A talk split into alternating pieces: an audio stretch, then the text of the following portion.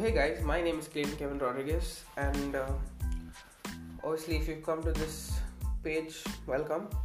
This is obviously going to be my first podcast in my long journey of trying to be a stand up comedian, and hopefully, you like it. A little backstory to me, because you'll need to know the guy who's about to waste a lot of time from your life. My name is Clayton Kevin Rodriguez, I'm 19 years old, I'm born and brought up in Kuwait. Currently, I am in Goa. So, you know, being born and brought up in Kuwait, you have a lot of lifestyle, you're used to that lifestyle of the other country.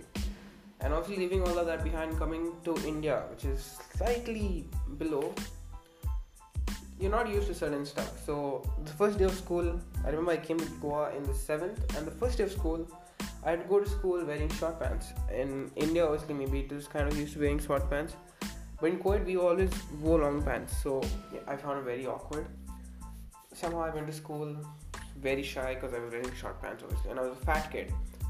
And uh, my first friend in school, his name was Brandon, and the only reason I have that I had that guy as a friend was because my mom saw this guy walking past us. She caught him and she's like, "Hi, what's your name?" And he's like, "Brandon," and she's like, "This is my son."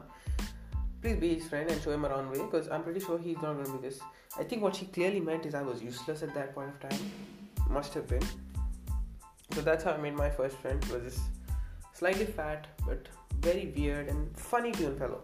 But I managed to do two years with him. And um, then came the part wherein I enter college. I sorry, I enter school, and uh, I'm sitting in school, and you know this is the part of the school where you know every new student waits for this moment. This is the best moment of the every every school student's favorite memory. You know the teacher going, "Oh hey, we have a new student. Look, look at him. Come and give an introduction." You know, like she's never seen a new student in her entire life, and she just wants to insult you and make your life like hell. So she calls me up in front, and uh, normally I'd insult myself, and embarrass myself in front of situations like this.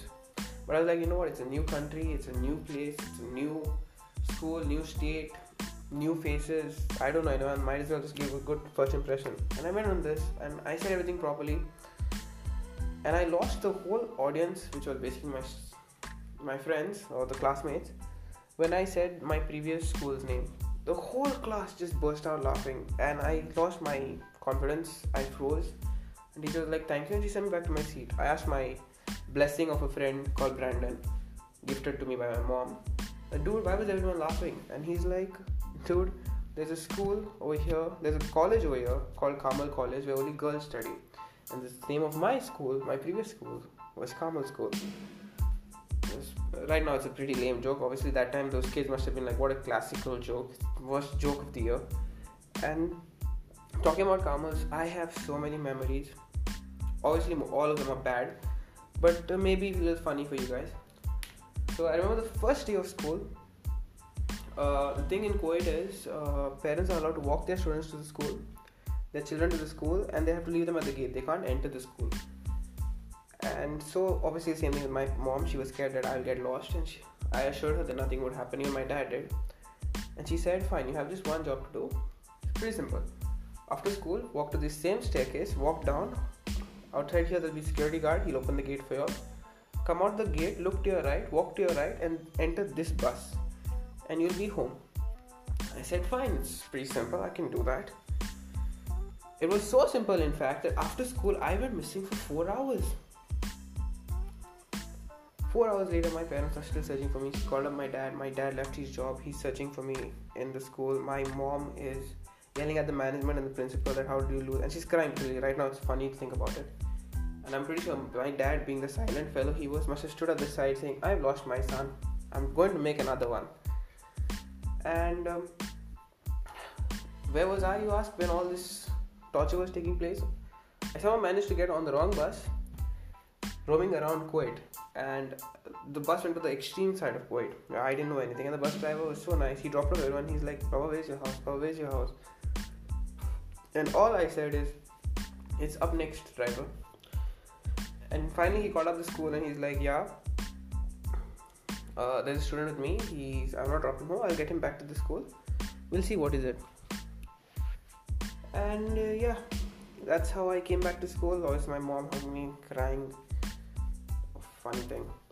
There was another thing where I got to showcase my talents in the same school, wherein you know I got to do what I do normally best, which is make a big fool of myself. There was a fancy dress competition, and basically what you do is you dress up in something fancy and you talk about it.